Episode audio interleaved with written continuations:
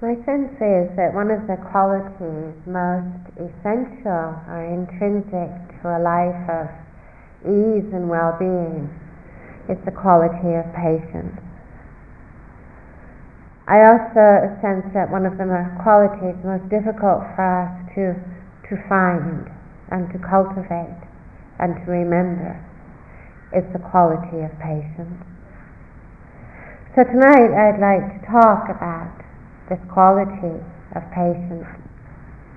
I'd like to begin with a poem by a Japanese artist. Hokusai says, look carefully. He says, pay attention, notice. He says, keep looking, stay curious. He says, there is no end to seeing. He says, everything is alive shells, buildings, people, mountains, trees, wood is alive, water is alive. Everything has its own life. Everything lives inside us. He says, live with the world inside you. It doesn't matter if you draw or write books. It doesn't matter if you saw wood or catch fish. It matters that you care. It matters that you feel. It matters that you notice. It matters that life lives through you. I think at nearly every turn in our life we meet situations, both internally and externally, that really test the limits of our patience.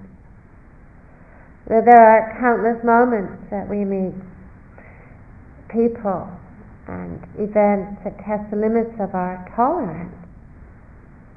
For most of us, there are countless moments in our day where we meet states, mental states, experiences, thoughts, feelings that ask for a depth of patience that doesn't always feel available or accessible to us. In so much of our life, in our families, in our work, in our bodies, in our minds, and certainly in our meditations we meet those moments of disappointment, of frustration, times when we feel that we really stumble, repetitive thought patterns. The whole range of difficulties, sometimes called the full catastrophe, where our inner resources are really called upon for us to be present and to stay connected.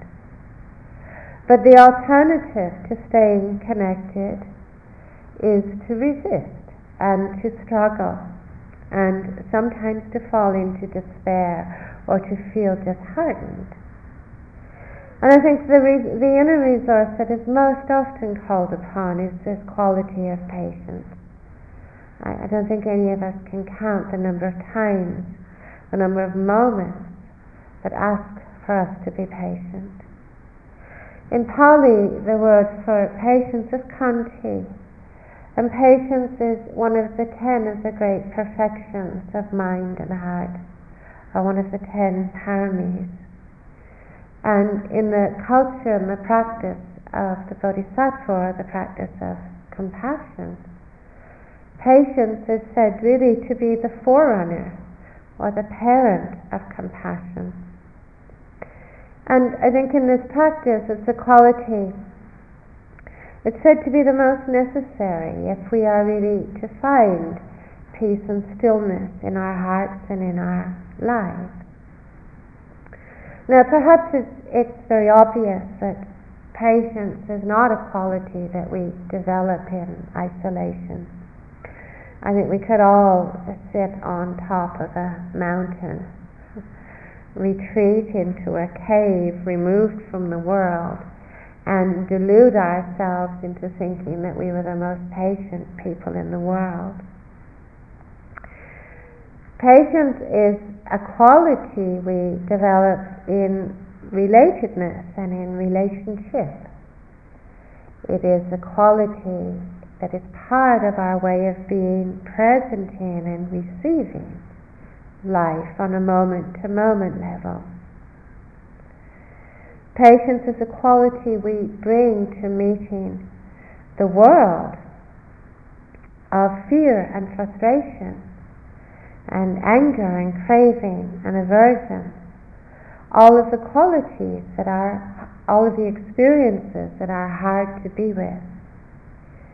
It is patience in the middle of difficult moments that allows us to soften, allows us to stay connected, and to be intimate with the moment that is there.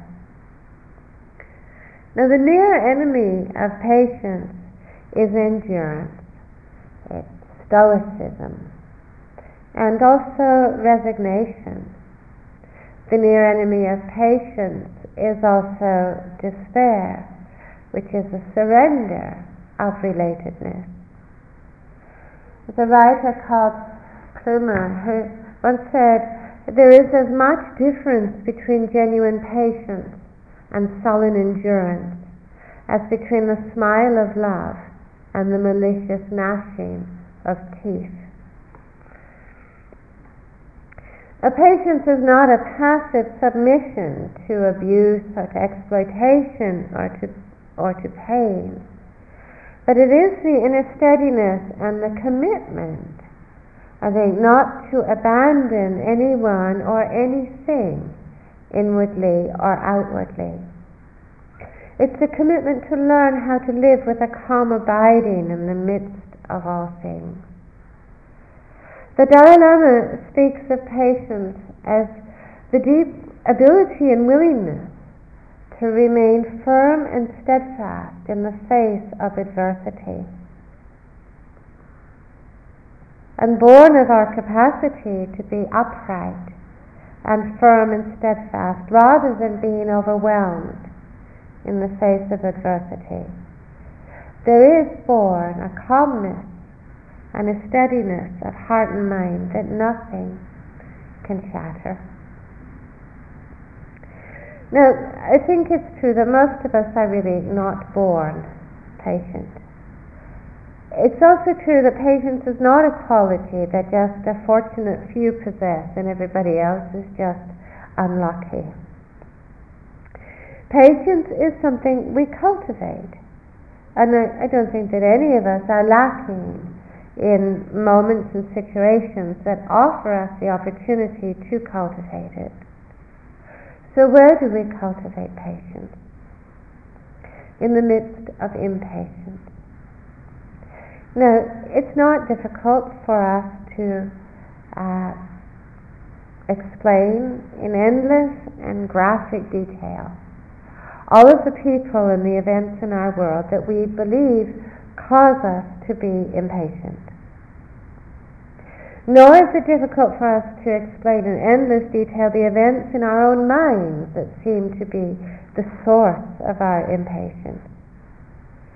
I think we, we can see that we have a rather unfortunate, we might say, tendency to continue to try and impose a timetable that we have constructed in our own minds upon life and upon other people and upon ourselves. And then we feel somewhat offended and aggrieved, aggrieved if life doesn't obey or conform to our timetable. You know, perhaps we speak with a, a friend who's uh, in a difficult situation. You know, maybe they've made some bad choices and they're very unhappy with their life. And we might find that we can be present with their suffering for a time. And then may begin to notice impatience coming, as if they've kind of received their ration of our compassion. And now they should change.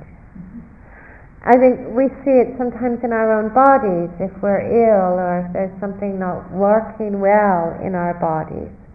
You know, we can approach it initially with the intention to be patient and accepting and open.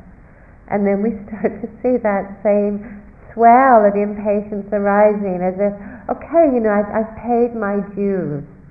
And now this should be different than it is.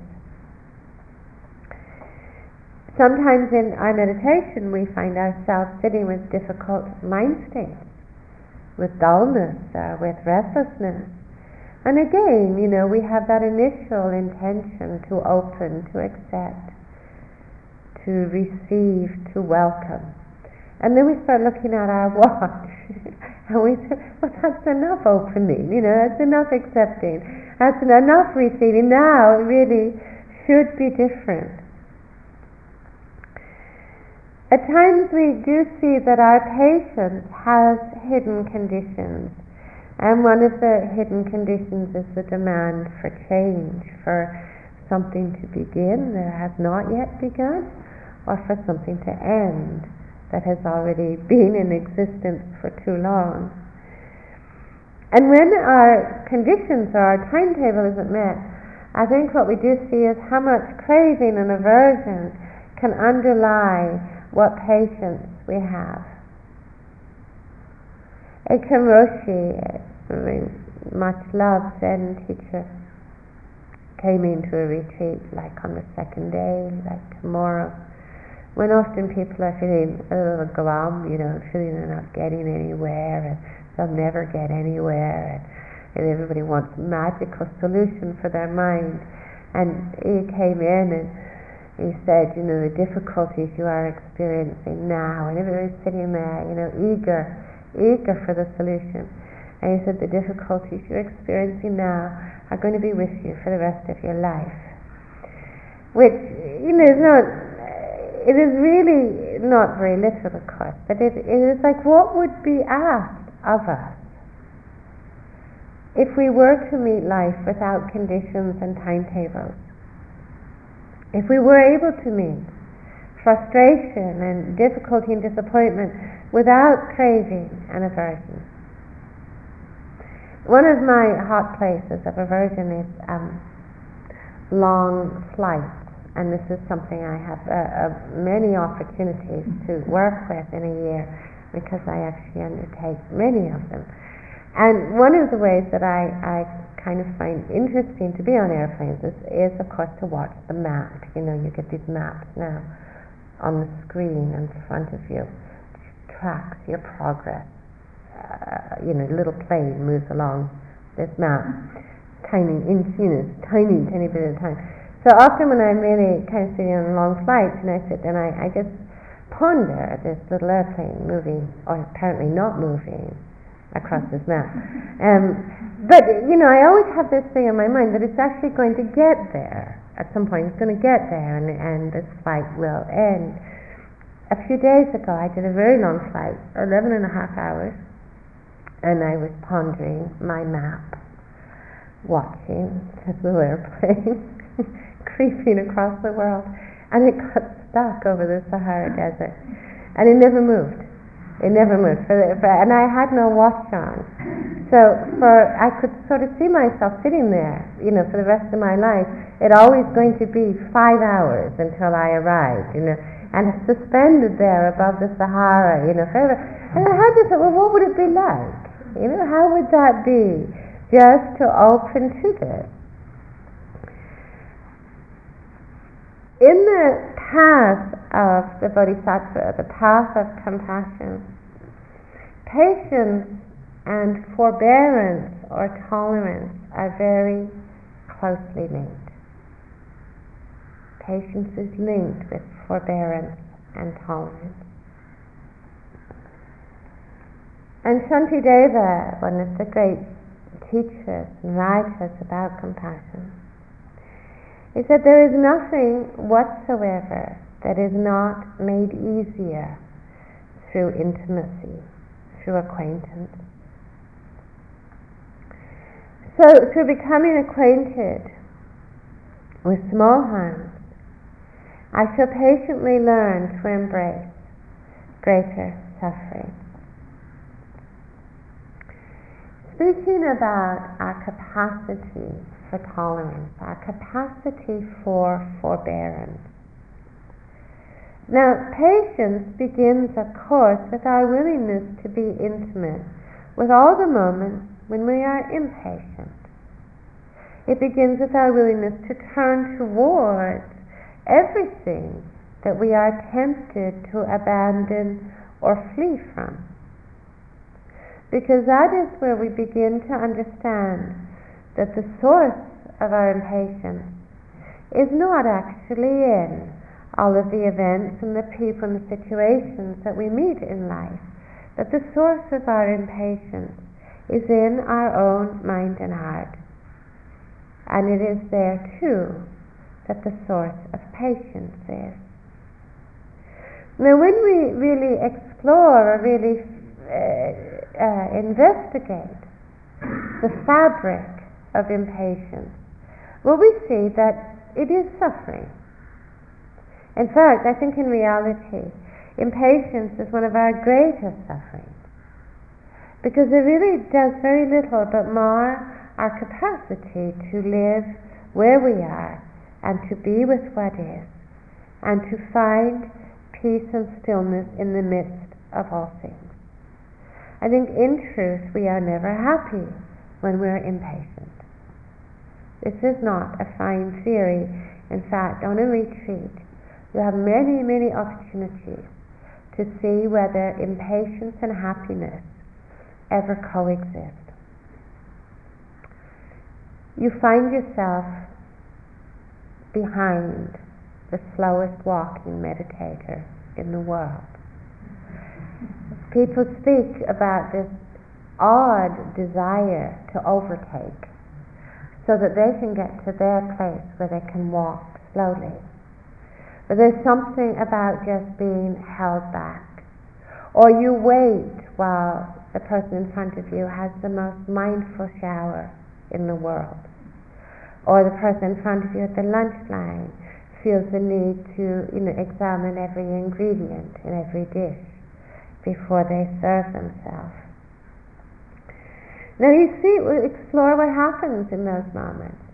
Notice when we're impatient, how part of the fabric of impatience is, of course, agitation and sometimes anxiety and how that agitation and anxiety then quite quickly turns into aversion and resistance. Aversion and resistance to where we are, to the simple truth of the moment. The person in front of us is walking slowly. The person in front of us in the shower has a lot of washing to do. But we, we're somehow so resistant that we just can't find any peace within that simple truth. And there's no peace in aversion and resistance. So we learn to practice being patient with anxiety and agitation. We learn to be patient with resistance. And our willingness to be patient, to cultivate patience in those moments, to come back to the simple truth of that moment, is actually what will lead us to be free from anxiety and agitation.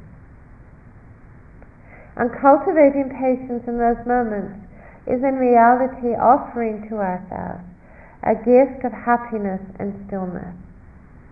Instead of offering to ourselves an open door to agitation and anxiety. Because when we get caught in the anxiety, when we get caught in the agitation of impatience, we act. Either mentally or externally, we act. We try to alter the world to fit in with our cravings. Or we try to alter the world in a way to subdue our aversion and fear. Or we find ourselves often when we're impatient that we're kind of leaning forward, tilting forward into the next moment, waiting for something to end, or waiting for something else to begin. So cultivating patience means not tilting forward and not leaning away from. Cultivating patience means that we actually learn to be upright and to be curious and interested in the fabric of impatience itself. Now, my sense, my experience too, is that if we surrender our curiosity and interest in the nature of impatience, then often what happens, we live a life where we're just waiting. And I think each of us could write our own life and our own meditation poems about waiting. You know, we're waiting for our world to be perfect. We're waiting to be someone. We're right, waiting for the right person to complete our life. We're waiting to get to where we really want to be. We're waiting for something to be over. You know, here we can be waiting for the sun to come out. We're waiting for our aching back to disappear. You know, we think our meditation is really going to begin once our, uh, we've waited and, and our aching back disappears, our aching knee disappears. We can find ourselves waiting for the sitting to end. That's often a very familiar place of waiting. Waiting for lunch, and then we're waiting for the walking to end, waiting for the bell. I think we can find ourselves waiting a lot in our life, almost as if we're waiting for the perfect moment to be present in. You know, in prisons in England, they talk about this phenomena called gate fever. And, and it's the time when a prisoner is, is really in the last days of their sentence. And they start thinking about what's on the other side of the gate, what's on the other side of the wall. And they become very kind of, you know, very understandably preoccupied with what happens next. It's often said to be the most dangerous time in a prisoner's life. It's the experience that they talk about in the prisons here. Because in, in that sense of tilting forward and, and being so entangled in, in what is not, that lapse of mindfulness often leads to a prisoner making mistakes or, or something happening which doesn't actually allow them to go through the gate. I think we can sense in all of the moments in our life when we're waiting, what we have really accepted in those moments is a kind of postponed life. The life that we want that has yet to appear or yet to begin. And, and when we look at what the nature of waiting is, it's, it's very rarely content, very rarely peaceful or calm. Mostly we are inclining towards what is not here. Because what is here is somehow felt to be not, not good enough or not worthy of our attention or we are just aversive to it. And that's all the ingredients of unhappiness. One of my favorite poets, Mary Oliver, in one of her verses, she says, When it's over, I want to say all my life, I was a bride married to amazement. I was the bridegroom taking the world into my arms. When it's over, I don't want to wonder if I have made of my life something particular and real. I don't want to find myself sighing and frightened or full of argument. I don't want to end up simply having visited the world. I think in the moment when we find ourselves in that space of waiting, it's quite useful to bring into that space the koan or the question what am I saving myself for? Are we preparing so we can live fully and wholly in some future moment that is yet to arrive? Are we saving our mindfulness and our compassion and our capacity for connectedness so we can be present in that perfect moment whenever it does arrive. As if we have somehow a kind of limited ration of compassion and care and sensitivity that we have to carefully conserve. At, some years ago, I read the thesis of a Harvard professor that he'd, he'd written his thesis on happiness, know, what makes people happy. So he'd interviewed all these different people in the world, people with very, you know, uh, prestigious jobs and positions, people who had very humble jobs and positions, people who were very occupied, people who were very unbusy, people in all, all walks of life. And, you know, I, I must say I wasn't overly impressed with this thesis because it, it, it struck me that people have been talking about this for some time. But anyway, what he concluded was that the key to happiness was not what we do, that the key to happiness was our devotion to doing what we do. That whatever we do is kind of irrelevant, but the quality of devotion, of being wholehearted, he concluded was the key to happiness.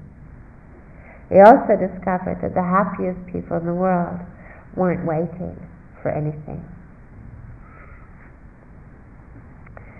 So when does impatience arise? Well, for most of us, we are not impatient when we are getting what we want. I think that's fairly obvious. We're not impatient when we feel our various desires and cravings and needs are being fulfilled, when we feel satisfied or flattered or reassured. Mostly where impatience arises in relationship to what we deem to be unpleasant or difficult or threatening. And again, we're willing to be patient for a little while as long as it doesn't last too long. We can find ourselves, you know, being quite patient with a, a, a meditation neighbor, you know, who, who shuffles or is restless. And we're patient and compassionate for a little while and then we can feel the resistance and the tightening start to happen, even the blame. And we find ourselves somehow singing that familiar song of impatience that says, I can't bear this. Now, forbearance, the quality of forbearance or tolerance, which is closely linked to compassion, Forbearance actually really invites us to look at those places where we say, This is unbearable. I can't bear this. What would it mean for us to remain steadfast and to stay present in those moments? What would it mean for us to be interested in those very edges when we start to disconnect or to abandon? What does it mean for us to open to those moments and in opening not be overwhelmed? Now, I'm not talking about the great, huge events in our life here. I think the place where we really practice patience is in the small stuff. You know, the small stuff really matters. What happens for us in the lunch line? What happens for us with the sound that we dislike? What happens with the thought that we really know we've thought too many times already? What happens in those moments when we can feel that sense of resistance or aversion arising? These moments, they are the classroom of forbearance. And they're also the classroom of equanimity and stillness and peace. Now, forbearance doesn't mean suffering.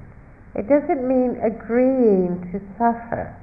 You know, bowing to something is not the same as bowing down to something. You know, the worst thing anybody on retreat ever said to me was when a woman came to me and she said that meditation had helped her to bear an unacceptable abusive relationship.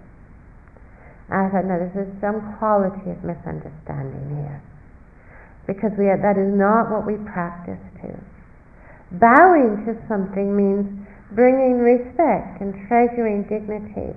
And if suffering needs clear and courageous action, then that is what is needed.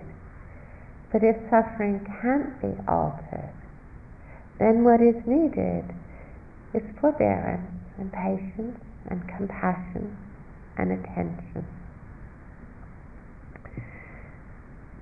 In the Zen tradition, It's sometimes said that all of the Buddhas turn the wheel of the Dharma in the midst of fierce flame. I think if you could imagine or visualize a mandala or a circle of life, uh, a circle of suffering and also a circle of stillness and freedom. And if you could imagine or visualize yourself taking your seat in the middle of that mandala and sensing yourself surrounded by all of the events and the people and the sights and the thoughts and the feelings that are part of all of our lives. The lovely ones and the unlovely ones, the difficult and the delightful. And to recognize that in that circle of events, that actually none of us can control those events, can we? We can't just decide only to have the delightful and not the difficult. We can't decide only to have the lovely and not the unlovely. If we see that circle of events around us and appreciate that those events are arise and are born of conditions. And then if you could imagine around that first circle a second circle, and in that circle is all the anger and the fear and the blame and the rage and the ill will and the anxiety and the impatience, that it's possible for us to feel and experience. Now, I think what you can see is that there is no direct link between the events and the reactions to those events. There's no intrinsic link, no direct link. Impatience and rage and fear and aversion are optional. We can perhaps sense when we move from that place of balance in the center of the circle. And when we move through the events into that second circle, then we become part of the wheel of suffering. And often what turns that wheel of suffering are the forces of impatience and the forces of aversion and craving. But what would happen if we didn't move from the center of the circle, if we were able to stay still and steady in the midst of the difficult and the painful, to bear with it, to bear with it, to be patient with it, well, the unpleasant would still stay unpleasant.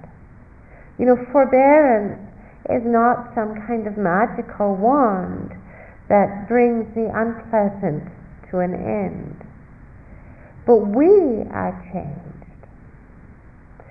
We are changed when we no longer compound the difficult and the suffering of the moment with our demands and our insistence that it, the moment must be different than it is.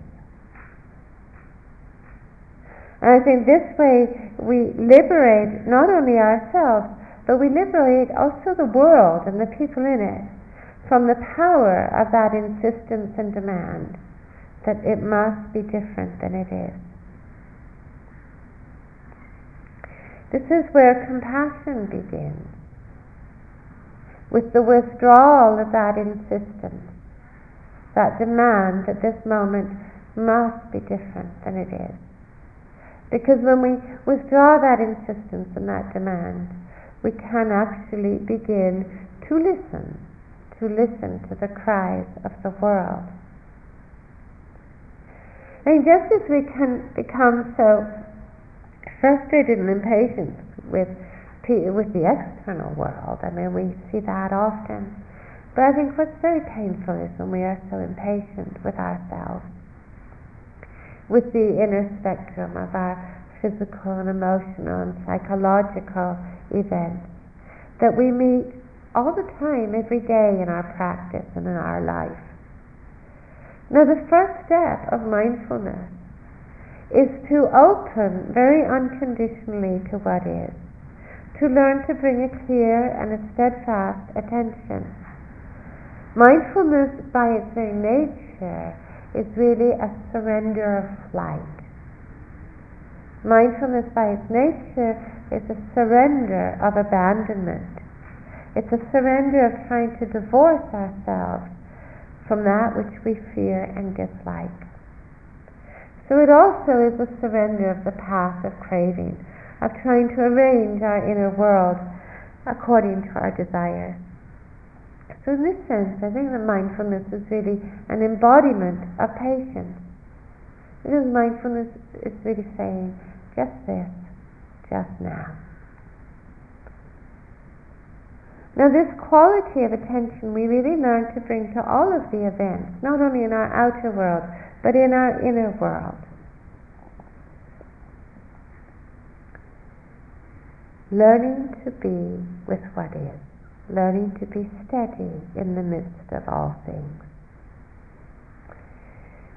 When I spent some time in Thailand many years ago, uh, I spent some, t- uh, some time in monasteries in Thailand, and you know, part of the expectation and the obligation of being in a monastery is, is you know, having the courtesy to attend the Dharma talks in the evening.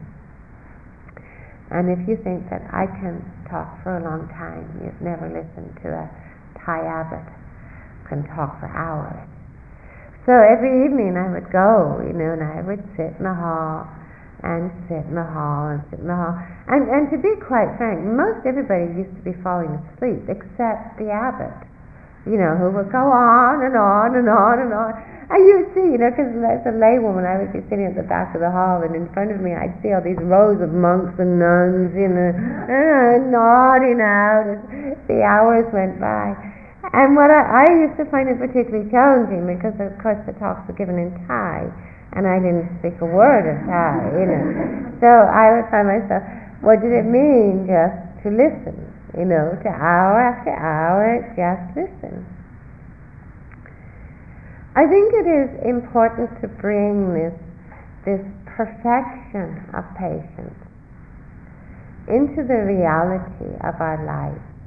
You know, because I mean, sometimes we imagine that all of the, it's easy for us to imagine that all of the Buddhas and all of the great teachers and all of the great yogis, you know, have this perfectly calm and tranquil mind all the time and bodies that give them no trouble and lives without adversity. But you know, that's not true. But what the Buddhas and, and the great teachers and the deeply committed yogis have is patience now, patience does tend to disappear, I think, in the face of continuity. You know, as I mentioned, if something lasts for a short time, we're patient. If it seems to go on and we can't see the end, then that's where impatience arises, is in the face of that continuity. Why? Because we see what happens is that we slide from being mindful and receptive to what is happening, we slide from that to being identified with what is happening. And in that slide from mindfulness to being identified, that's the place where we start to say, you know, I am restless, I am dull, I am hopeless. You know, I'm the most hopeless meditator in the world. You know, I am a failure. I can't do this. When you see that word of I arising so strongly, it's often a signal that we're sliding from mindfulness to being identified. And that is where we see the holes in our patience begin to appear. And then we start to use the word always. And to me, the word always is the greatest saboteur of patience. You know, I will always be like this. You will always be like that. This will always stay like this. As if impermanence applies to every single thing in the universe except our experience. Always is so potent. We think I will be like this forever. It is really useful to be able to spot that point when we are moving from mindfulness to being identified. Because that is the point where patience disappears. If we can spot that point, well, there's two things that can happen at that point.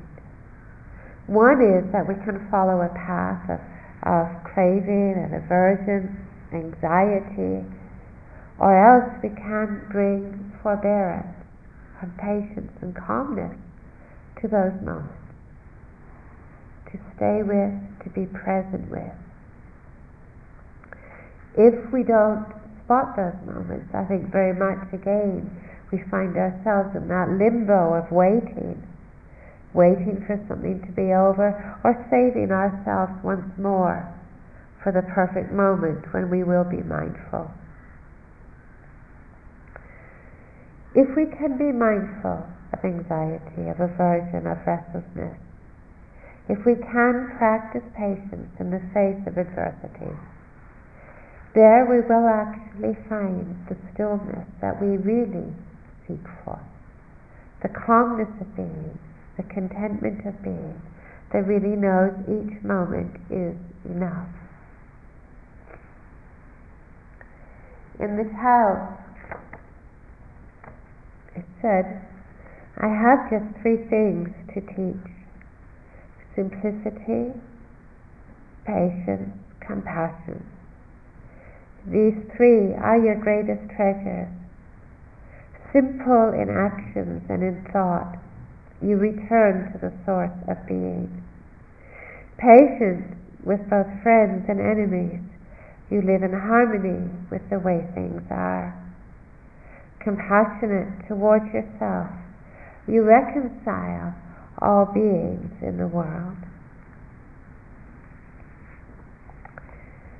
If we could have just a couple of moments quietly.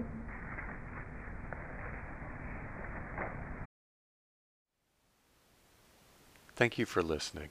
To learn how you can support the teachers and Dharma Seed, please visit dharmaseed.org slash donate.